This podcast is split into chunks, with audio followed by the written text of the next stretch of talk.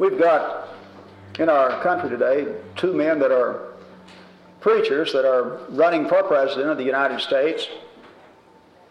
We also have a situation where one man who was running for president stepped down for a while before getting in the race because of uh, sin in his personal life. We also have had a year where a couple of well known evangelists, two of the most publicized uh, on TV, uh, had sin come up that was in their life that was of such a nature that at least it caused them to step down uh, from their place for a period of time. As a result of the preachers in the race and what has happened in TV evangelism, there has been a lot of attention in the newspaper and in magazine articles to this thing called sin. And it's debated in various ways. Uh, there's confusion there in several directions so far as society is concerned. On the one hand, for example, as the person uh, in society looks at this, you have individuals getting very disturbed because it's so and so, the TV evangelist or the man running for president, did something, and everybody says that's sin and that's terrible. But then the people who did those things that seem so terrible and is called sin, uh, they point the finger right back and they say, well, everybody is a sinner. Uh, I was listening to the man that uh, stepped out of the presidential race for a while before getting back in, and when they challenged him concerning the sin in his life, he said, Let those without sin cast the first stone. And he was quoting from Jesus on that point. Uh, when some wanted to stone a woman committed, caught in the very act of adultery itself, the question that Jesus threw at them was, Let him without sin cast the first stone. So sin is something that it seems that uh, whether you're a Christian or not a Christian, you're a Jew, you're a Muslim, you're just simply alive, you have some awareness of it. There's some agreement among us that there are certain things that are considered wrong. We may not agree on all of these things, but we know that there are certain things that generally that we agree on as being wrong and that these things are called sin. We also agree on the fact that we all do these things that are called wrong, that there's nobody without sin. There's nobody that lives that perfect life. And yet, on the other hand, there are those individuals that uh, we wind up pointing the finger at and say, hey, he cannot hold this position or he needs to step down uh, because of sin. Well, with all this talk on that, I thought it might be interesting to deviate just a little bit from our study. We've been going through Paul's letters and look at sin as a subject as it is portrayed in the Bible. First of all, when we define our terms, if you were to read the Hebrew Old Testament and the Greek New Testament, we know, of course, that our English translation was translated from the Hebrew and from the Greek. You would find that there are several different Hebrew words and several different Greek words that are rendered in our English translation with this one word, sin. Now, even though that is the case, they have a root similarity. There is a root meaning in all of these various variations of this word that's translated sin. And that root meaning is miss the mark. Uh, in other words, the literal root of this word that we translate as sin from the Hebrew and also from the Greek, the one statement they would all have in common, there would be variations of this, but would be miss the mark. Another thing that would be held in common in both the Old and the New Testament, and that is what the mark is. There's no question to anybody's mind, no matter what religious group they're a part of, who is familiar at all with the Old and New Testament scriptures, that the mark that is set forth as being perfect is God's law. God's law is set forth as being absolutely perfect, and any deviation of that law is called miss the mark. In other words, sin is, is uh, maybe a little bit different, I think, than we sometimes conjure in our mind. If we can think of it as it's portrayed in the Bible, that God's mark is His law. Uh, for, and, and to think very simply of the law, when Jesus summed up the law, he simply said, number one, love God with all your heart and all your mind and all your soul. And number two, love your neighbor as yourself. He said, On these two commands hang all the law and the prophets. Another time he said, To do unto others as you would have them do unto you. In Matthew 7 and verse 12. So Jesus said the all of the principles of the law could be summed up in the teaching on love. Uh, that if you love somebody, then you don't need all those thou shalt nots. You just simply do not murder people you love. You don't steal from people you love. You don't lie about people you love. You don't commit adultery with a man's wife if you love the man, or if you love her, or if you love your wife, or if you love God. And so, love, he said, is, is the goal. The Christian gets a better example of what the mark is than the Jew. The Jew just simply had the law stated in a very legalistic way. But then Jesus comes on the scene of the New Testament, and for the first time in the history of the human race, we see an individual in the flesh perfectly live in keeping with God's law. And we see what happens. To look at the life of Jesus is to look at a life of an individual, the only individual that ever lived, that perfectly kept God's law. The only individual that perfectly loved God with all his heart, mind, and soul. The only individual that perfectly loved his neighbor as himself. And so he becomes the goal, and, and therefore in the New Testament, when we speak of this mark that to deviate from is sin, we constantly have the life of Jesus portrayed before us. And Paul would make such statements as, Follow me as I follow Christ, imitate me as I imitate Christ. Peter and Paul would each make the statements that, Have this mind in you, which was first in Christ Jesus. And so Jesus was perfect because he did perfectly keep the law. Now, let's look at something else on this thing of sin and missing the mark in God's law.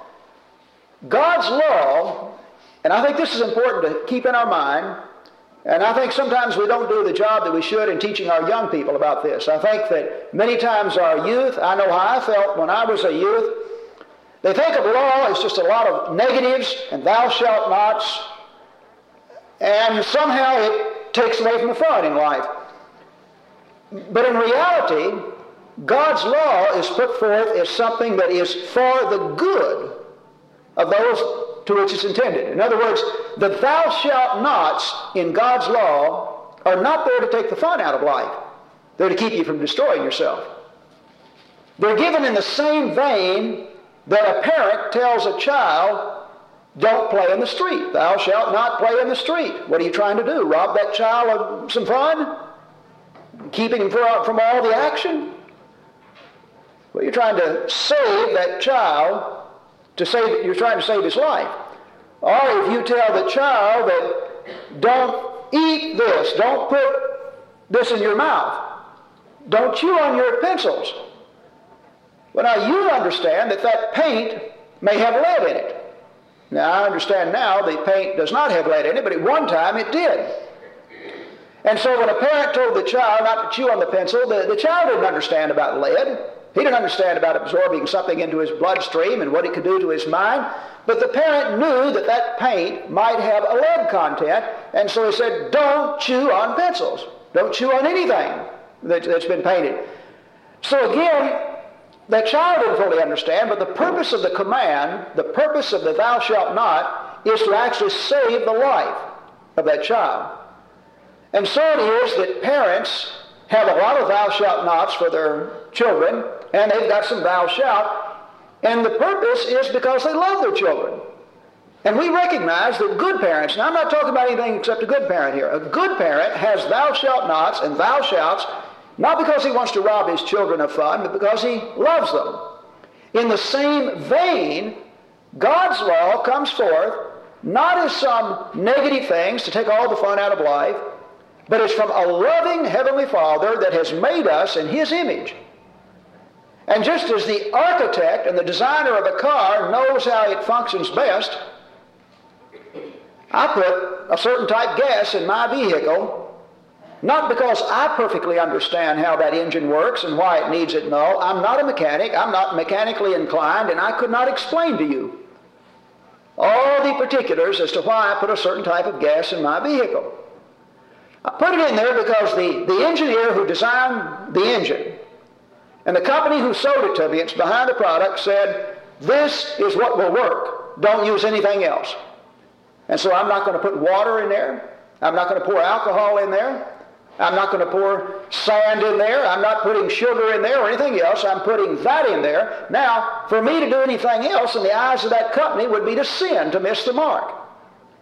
And if I do anything else and have a problem, I may as well not go to them because they're going to tell me I didn't follow the directions. They, they claim that that vehicle will only operate if I put a certain type of fuel in it.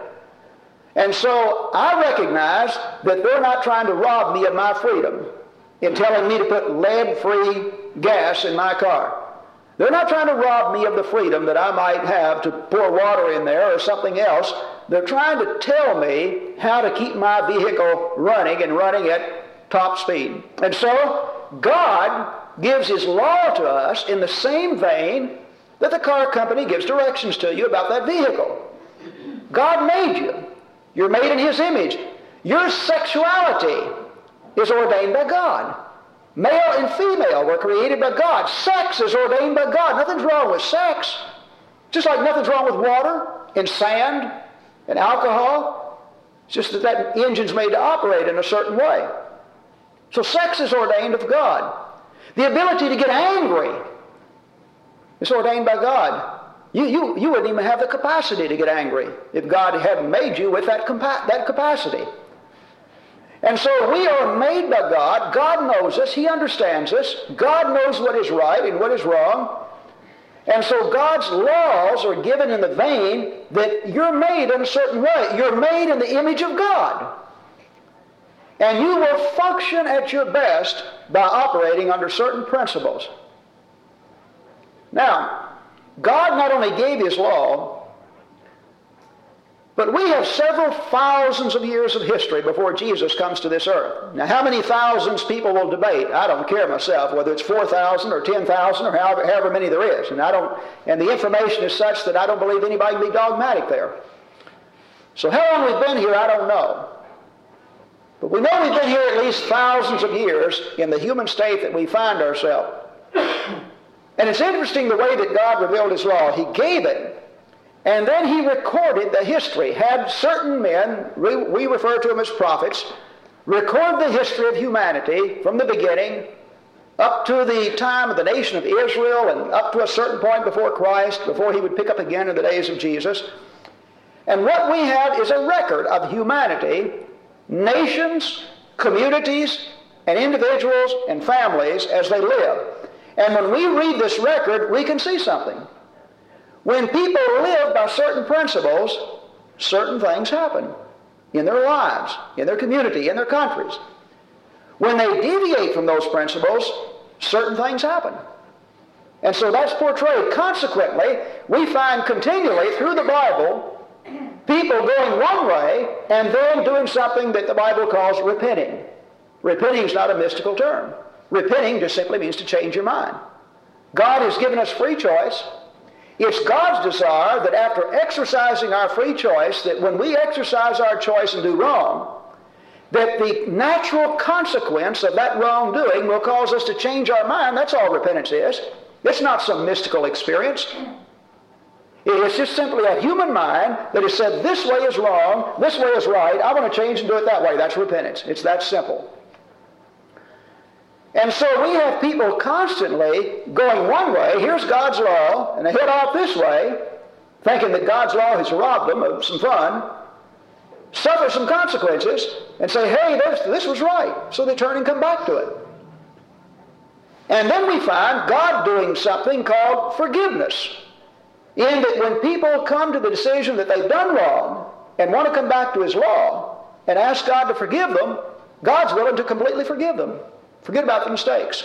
Let them start over, brand new.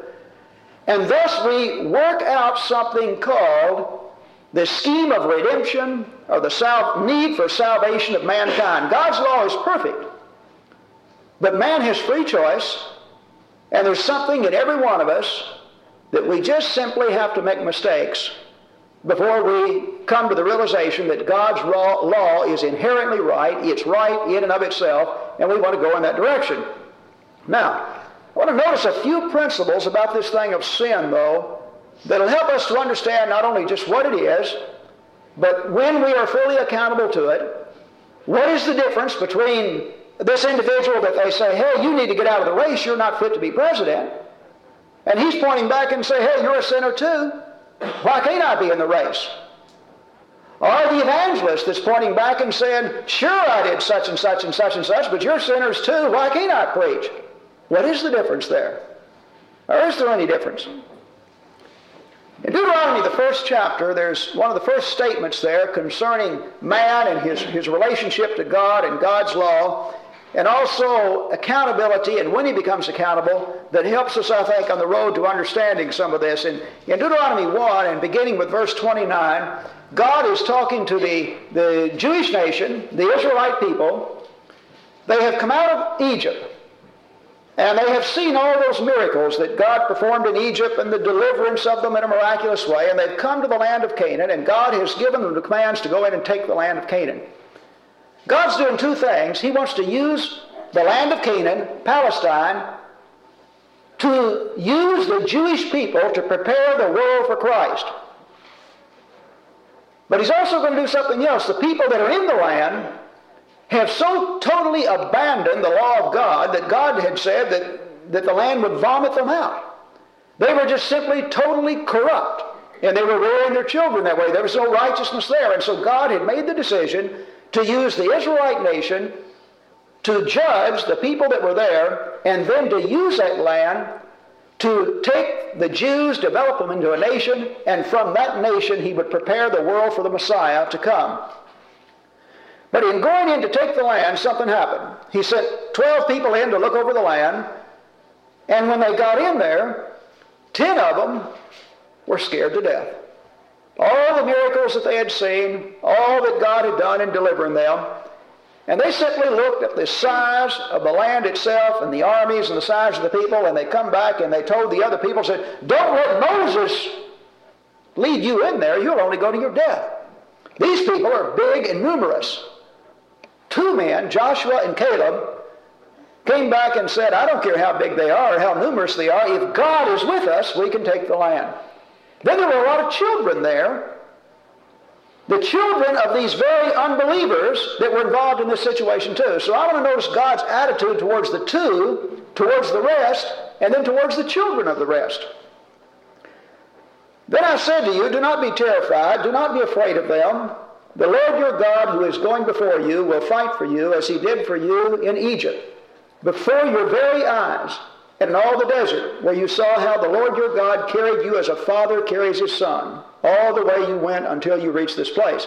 In spite of this, you did not trust in the Lord your God, who went ahead of you on your journey. When the Lord heard, heard, what you said, he was angry and solemnly swore, Not a man of this evil generation shall see the good land that I swore to give them, except Caleb, he will see it because he followed the Lord wholeheartedly. Then he goes on to say Joshua, he will see it because he followed God. Then notice in verse 39, and the little ones, that's your children, that you said would be taken captive, your children, who do not yet know good from bad, they will enter the land. All right, notice we learned several things there. Number one, we learned about individual accountability and freedom of choice. God didn't do anything mystical to make it easy for one person to obey him and difficult for another one. Joshua and Caleb were just like the rest. But they made the decision in their mind to trust in God and to submit to him. The others had seen everything that Joshua and Caleb had seen, and they made the decision in their mind not to trust in God and not to submit to him. God held them all accountable. He says, Joshua and Caleb, you will go in, the others will not. But then these others that sinned and rejected God had children, young children. And he looked at them and he said, Your children who do not know right from wrong, they will enter in. We see something here. A person reaches a certain stage in life before he becomes accountable to God on the decisions he makes. You know, there's a difference between believing something is right and wrong simply because mom or dad said it's right or wrong. There's a difference between that. And in believing it's right and wrong because you have reached a certain level of maturity yourself where you have said, I believe it's right, and I believe it's wrong. Mom and dad, I may or may not agree with them. And so when this individual reaches that age where he has a level of maturity where he can see through experience what is right and what is wrong, at that point he becomes accountable to God. Up to that point, even though he may be involved in wrong things under the influence of his parents, he's not accountable to God. And so we notice something here individual accountability, freedom of choice, but we see something else. When we come on the scene, God knows we come on, on a blank, as a blank sheet. He knows that we have no control over our parents or the environment that we're born into. And so God does not hold a person accountable until he reaches this certain level of maturity where he has developed the ability based on his own reason, his conscience, what he's come in contact with, to say, hey, this is right and that is wrong. At that point, he becomes accountable before God. And so the children of that ungodly and corrupt generation would not suffer the same penalty as their fathers. God said they were not accountable. They would go in. So we learn something about sin now. We see something of the mercy, the compassion, and the understanding of God. He has His law, and it's perfect. But God also knows that we come on the scene as little babies and that we grow up, and He doesn't hold you accountable for the mistakes and the false teaching of your parents. And when you reach an age where you have the ability to reason and to look at this at that point, and I'm not specifying any age, that's between I'm going to let God and the individual conscience take care of that kind of thing. And we can approximate.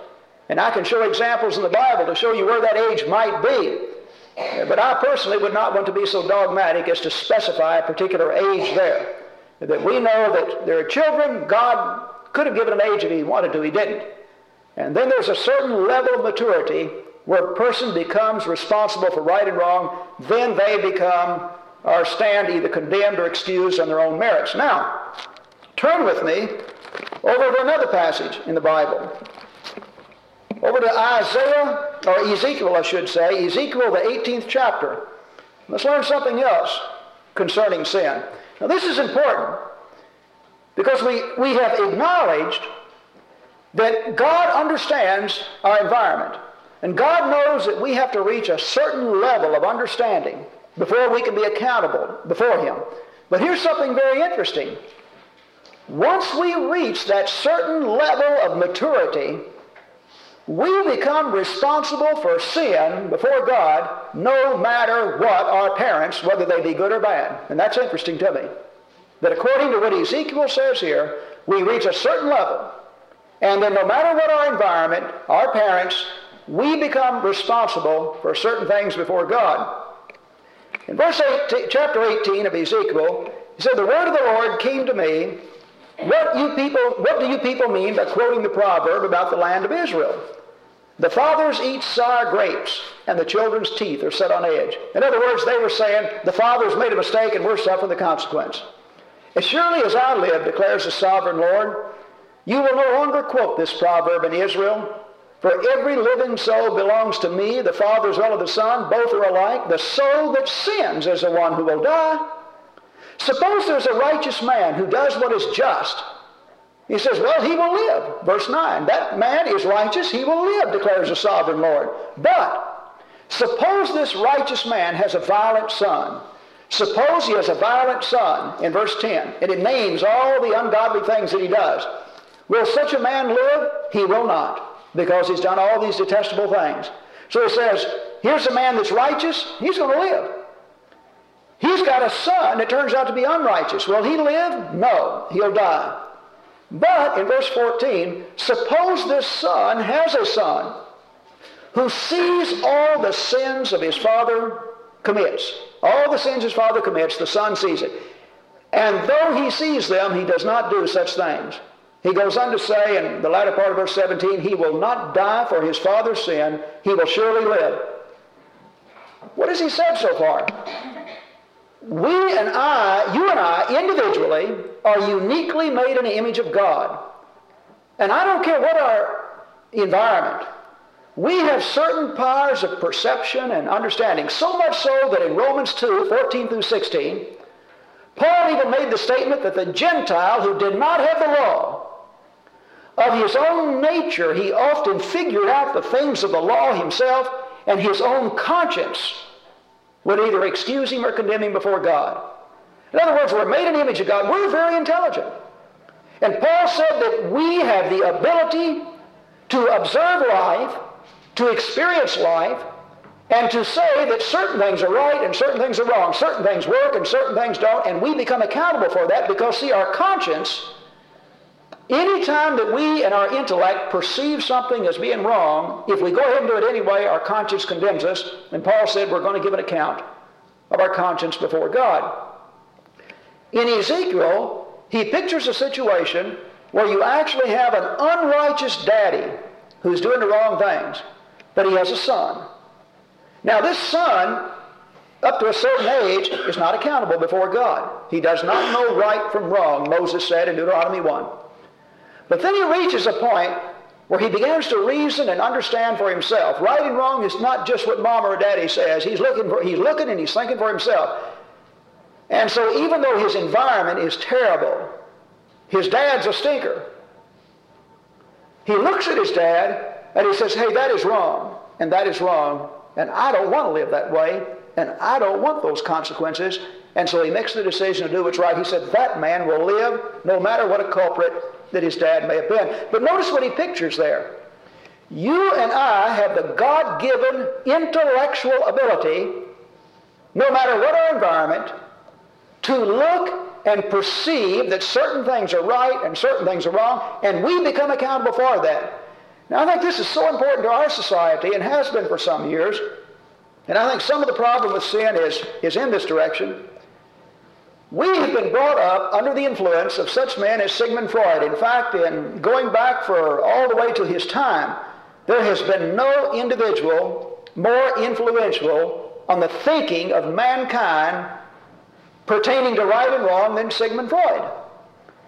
From what I've read, 80% of all psychiatry has been based on the thinking and theories of Sigmund Freud. Sigmund Freud was an atheist. He believed that man was totally the product of genes and environment. Therefore, there was no accountability. If you're no more than the product of your genes and your environment, what control do you have over the situation? That's why Clarence Darrow, uh, the great lawyer of the monkey trial in 1925 would, would walk by a jailhouse and make the observance concerning the criminals there. They have no more choice about being there than I've got of being here.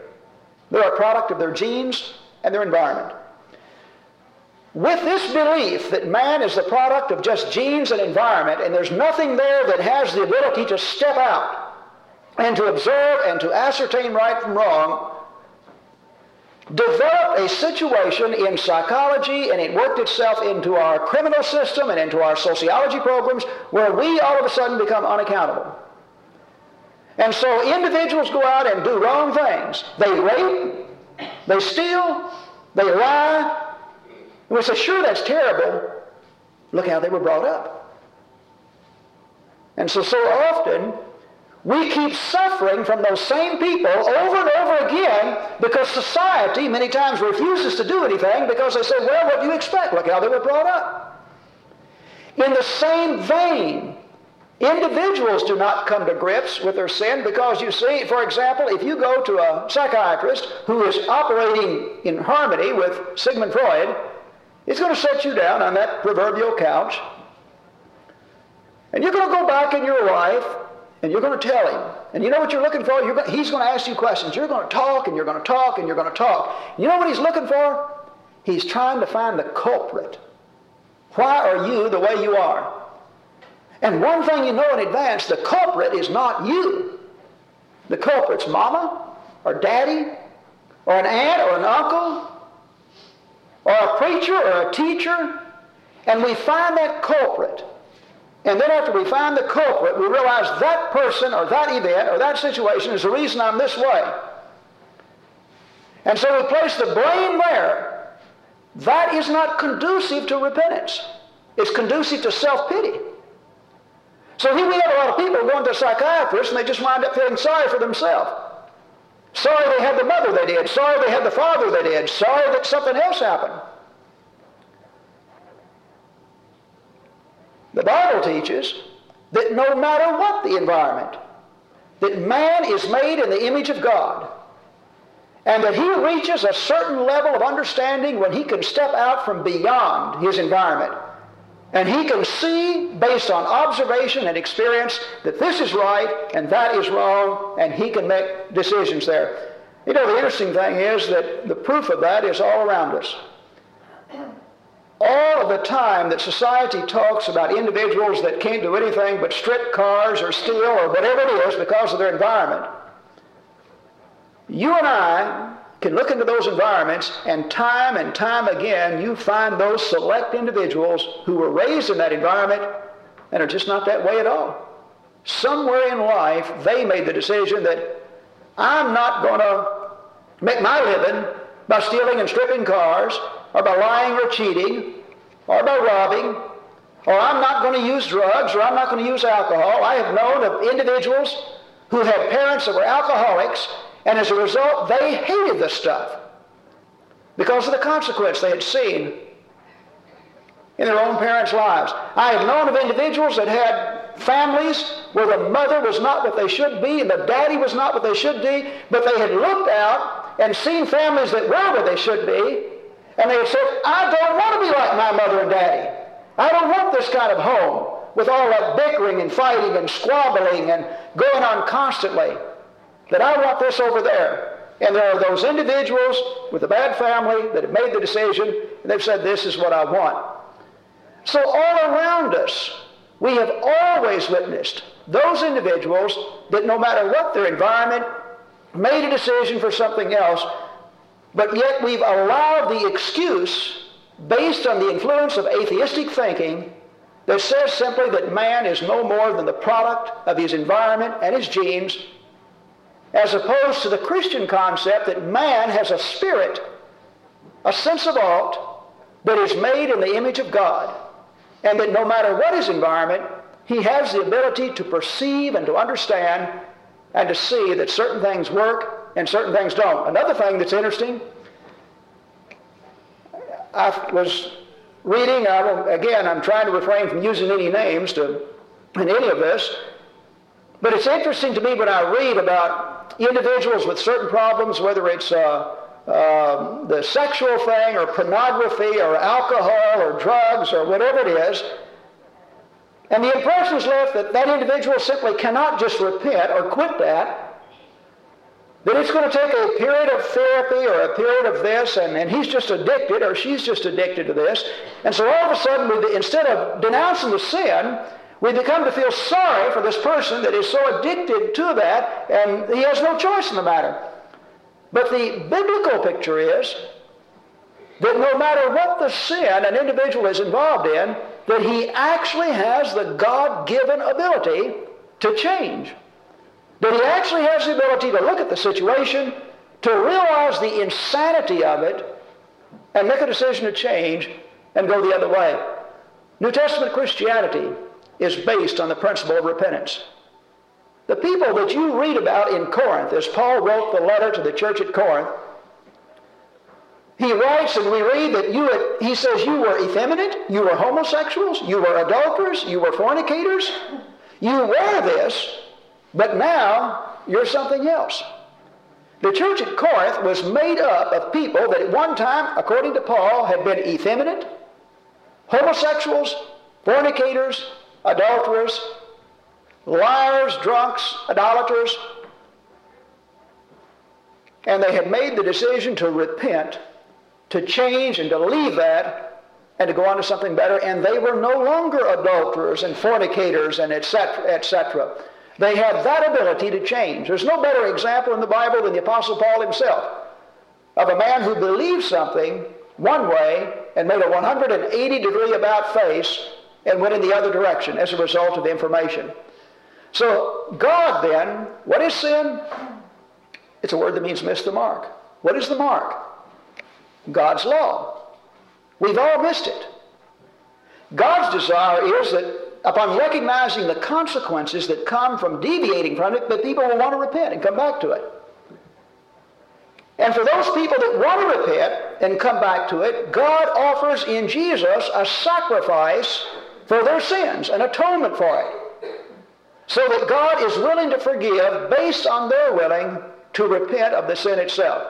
Now, we come to the question concerning sin in our individual relations, sin among leaders, and specifically maybe leaders of the church, and how we handle that kind of thing in our relationship one to another and in the relationship with leaders. I'm now in the New Testament in Luke, the 17th chapter, and beginning with verse uh, 1. Jesus said to his disciples, Things that cause people to sin are bound to come. But woe to that person to whom they come. He said that things that cause people to sin are bound to come. It would be better for him to be thrown into the sea with a millstone tied around his neck than for him to cause one of the least little ones to sin. So watch yourselves. But notice what he says now concerning our relationship to one another. If your brother sins, rebuke him. If he repents, forgive him. He said, invariably, we will sin against one another.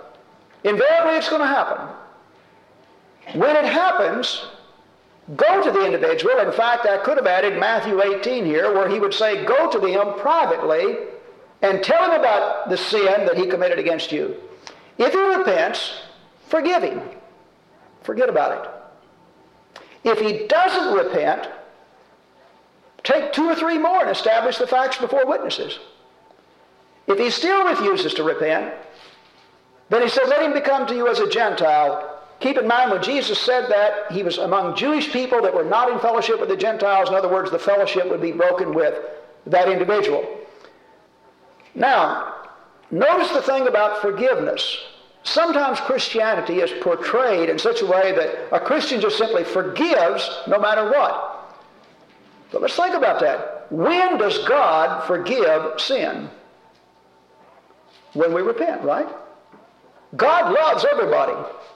God loves the person that has not repented and still sinning. He loves everybody. Just like you will love your children, no matter how bad they are, you still have a love for them. God loves us. But God will forgive based on repentance. In the same vein, don't let anybody, and I wonder over the years how many Christians have been sent on a guilt trip because somebody told them that, no, you've got to forgive that person no matter what. No, you love that person and you want the best for him. But you do not forgive a person who doesn't repent. If I have stole, stolen something from you, and I've got it, and I refuse to give it back, you don't forgive me. You love me. You want me to repent, but you don't forgive me. That is to my detriment. I need to have it impressed on my mind that I need to repent. And when you forgive people who have not repented, you take away part of the impetus that God would have on their mind to cause them to think their situation over and cause them to repent. And so, no matter how loving and how caring you are, and we all want to be to the best of our ability, to our, uh, the best of our ability, God doesn't forgive unless I repent. And you and I in your relationship with one another if somebody sins against you, rebuke the sin. If they repent, forgive the sin. What about a leader? Come over here to 1 Timothy, the fifth chapter. What about somebody that is in a leadership position, such as an elder within the church? In 1 Timothy, the fifth chapter, reading in verse 19. Do not entertain an accusation against an elder unless it's brought by two or three witnesses. Well, he tells you right away, don't you just go around believing wrongs about other people because somebody said it. But be open. And if that accusation is substantiated by a plurality of witnesses, you've got to deal with that. So he says, don't entertain it unless it's on the basis of witnesses. But then if it's on the basis of witnesses, you've got to deal with it. Well, then what about this leader? Verse 20. Those who sin are to be rebuked publicly so that others may take warning. Now, why does he say that? Rebuke publicly. Who are we talking about here? We're talking about leaders. There is a difference between a person who is in a leadership position and someone who is not. The person in a leadership position is before all the public. Now, if he's not in that leadership position, although he may sin, we can handle it in a little different way. But if that person is in a leadership position, For example, right here in the congregation, we might go out here and convert some individual that's on drugs and over a period of several years, we may work with that person, and maybe they go back, and we work with them, and they go back, and we work with them, and we don't have to come out and make any big deal over that. We can just work with that person and love them and, and be comforting and, and try to help them to overcome that. It's not going to hurt this congregation in the eyes of the community out there. They know that person has problems, and we're working with them. But I'm in a leadership position. And I have taken it upon myself to teach God's law and to say, follow me as I follow Christ. If I sin in the same way, I am much more of a negative reflection on Christ than that person is.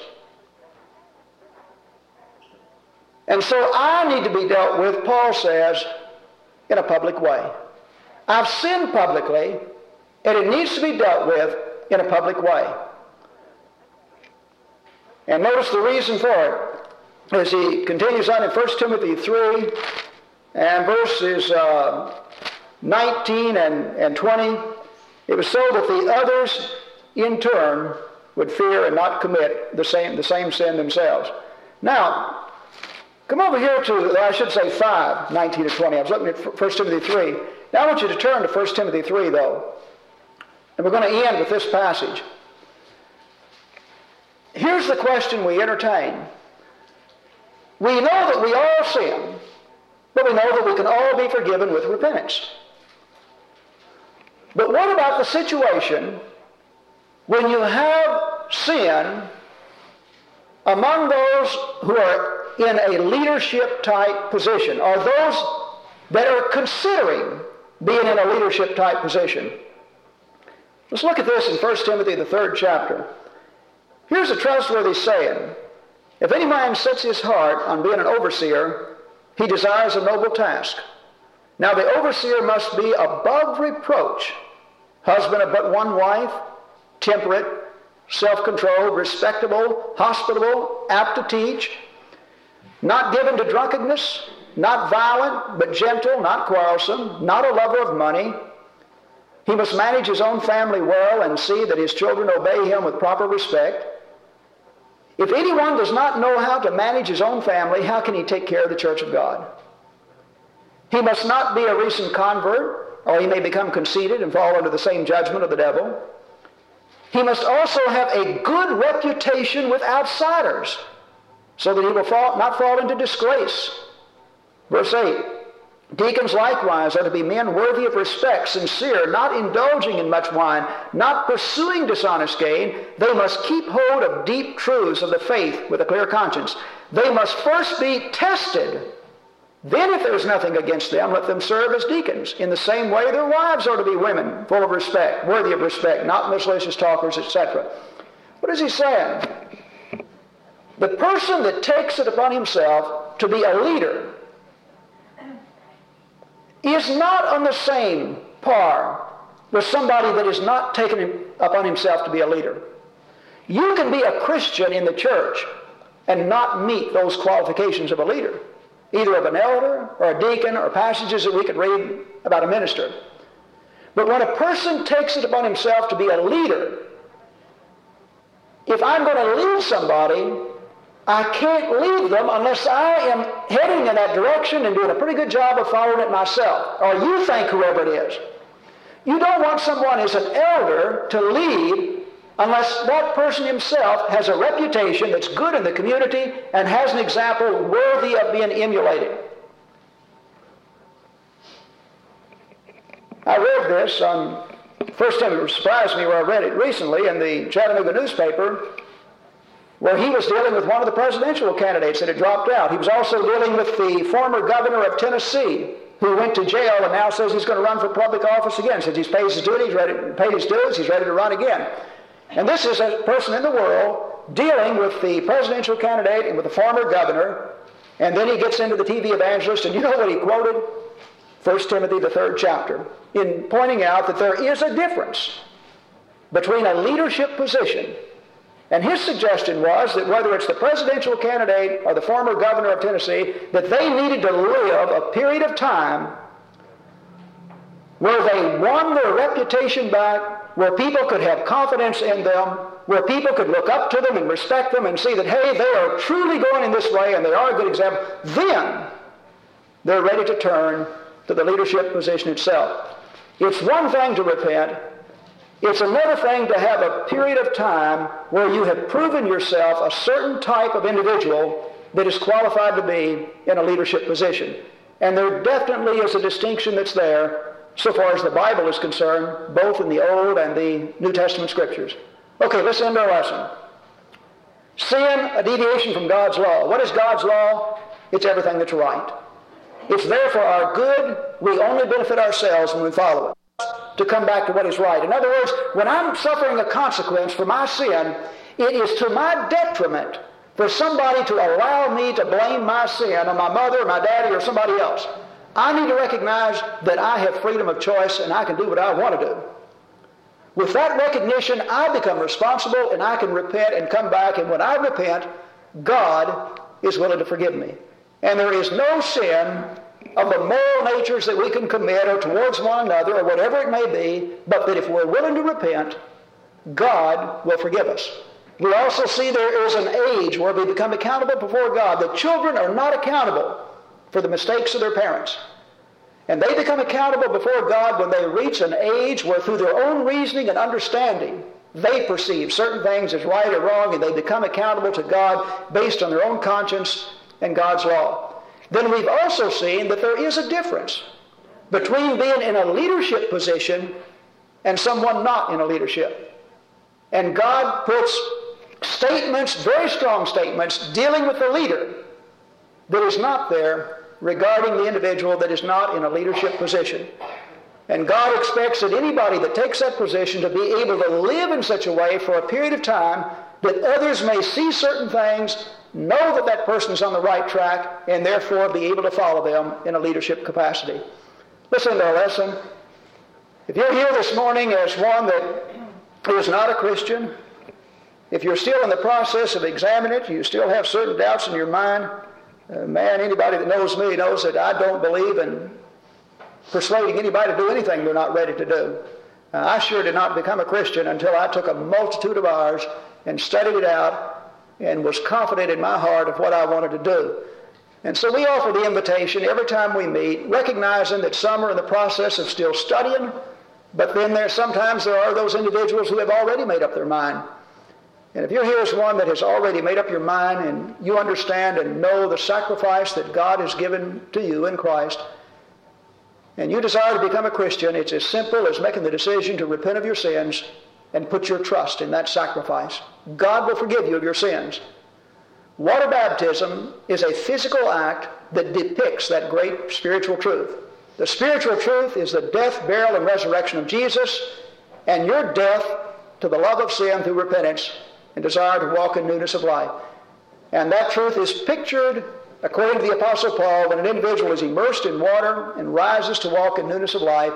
In a physical sense, it pictures that spiritual truth, just like the Lord's Supper pictures the spiritual truth of the blood and body of our Lord. If you're not a Christian and desire to become one, we give you the opportunity.